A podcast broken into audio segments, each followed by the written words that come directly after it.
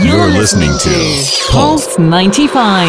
Pulse 95. This is Pulse 95 with Yalla Home. Yalla The Home Edition. Pulse 95. Music's greatest songs. Greatest songs. Worth covering original classic hitmakers. Is Yalla home on Pulse 95? And it's the music greats, of course, and you can hear um, from the music in the background that that's what we're going to do. Um, now, I've been doing kind of um, sporadic blocks of genre almost through the music greats and the last few weeks because um, as we've been in a lockdown situation, I think music has been even greater in demand and even greater essential. You know what I mean, Hass? Like we need 100%. it. We need it to survive. It's the one yeah. thing that we don't have to be restricted on. We can listen and listen and listen. Um, so we've been through a few genres, talked about that before. And the one I want to sort of concentrate this week is country. But I say that with a heavy hand because I know you. And as soon as I say, oh, I'm doing country, like you want to leave. You want to get up, no, walk no, out, and go to the supermarket. Not, not, all the time. I know my mom loves country, and uh, you know, I I listen to some country, but yes, agree. It's not my favorite kind of genre. Um, yeah. But I mean, this one is a special case because he doesn't really strictly do country. And I chose this on purpose. I would argue he does, but he's new country. Mm. You know, mm. everything evolves, everything um, progresses. You, you, that's the one thing you can't, you can always rely on progression. Um, and so this is why I picked the artist Sam Hunt in terms of representing um, an artist and a person. He came into my sphere because, yes, he's very pop. And you made that point earlier. You said, look, he's kind of country pop he is kind of country pop, but he's rooted in country. I mean, that's what he would define himself as. He mm. has country roots going on. Absolutely gorgeous, easy on the eye. I'm just going to say that as a female. He's just, he's just lovely to look at. And, and he was born in uh, 1984, and his name's Sam Lowry Hunt. Now, um, interestingly, off air, Big Hass and I were talking about the fact that you can call someone a singer and a songwriter, and the songwriter bit is really important. It's worth knowing that.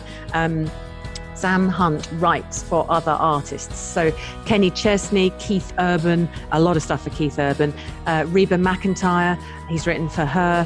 Um, so this is what he does. His, his songwriting is renowned. But the bit that I personally love about Sam Hunt and the bit that attracted me to him to listen and as an artist is he does this weird, crazy thing. He actually will speak a lot of his lyrics in a song. He will talk them. Now, it's not rap, He's not trying to, um, you know, do a rhythm with it necessarily, but of course it does have a natural rhythm. But he just talks it as if he's sitting in a restaurant talking to you, telling you a story. He will tell the story, and suddenly, halfway through a sentence, kick into a, the loveliest note that probably um, is an R&B influence. It'll just be a huh, and you think, wow. And I remember the first time I heard him do this, oh, oh this is so unusual, mm. um, and that's the addictive bit for me because it's very it's very attractive. The way he talks a verse is so uh, charismatic. Word. It is somehow spoken, spoken word. word. Um, you know, yeah, and the way yeah. I you know I heard I heard his stuff. It is a little bit of that. So yeah, I mean, and he has yeah. a good voice, an amazing voice, country. Um, you know that deep, really cool voice. Uh. Young young guy well. You know, so yeah, yeah, really cool guy. Absolutely, absolutely yummy. And I'm just looking at his age. Yeah, he's 35.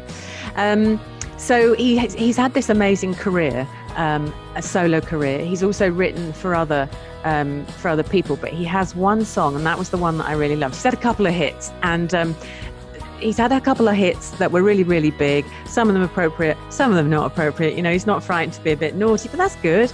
Um, and uh, in terms of number ones and what he's done in um, spanning the country charts and spanning pop charts, he's been able to do it. He's one of the only artists and the first artist to have a number one at the beginning of the year and a number one at the end of the year and like span the whole year.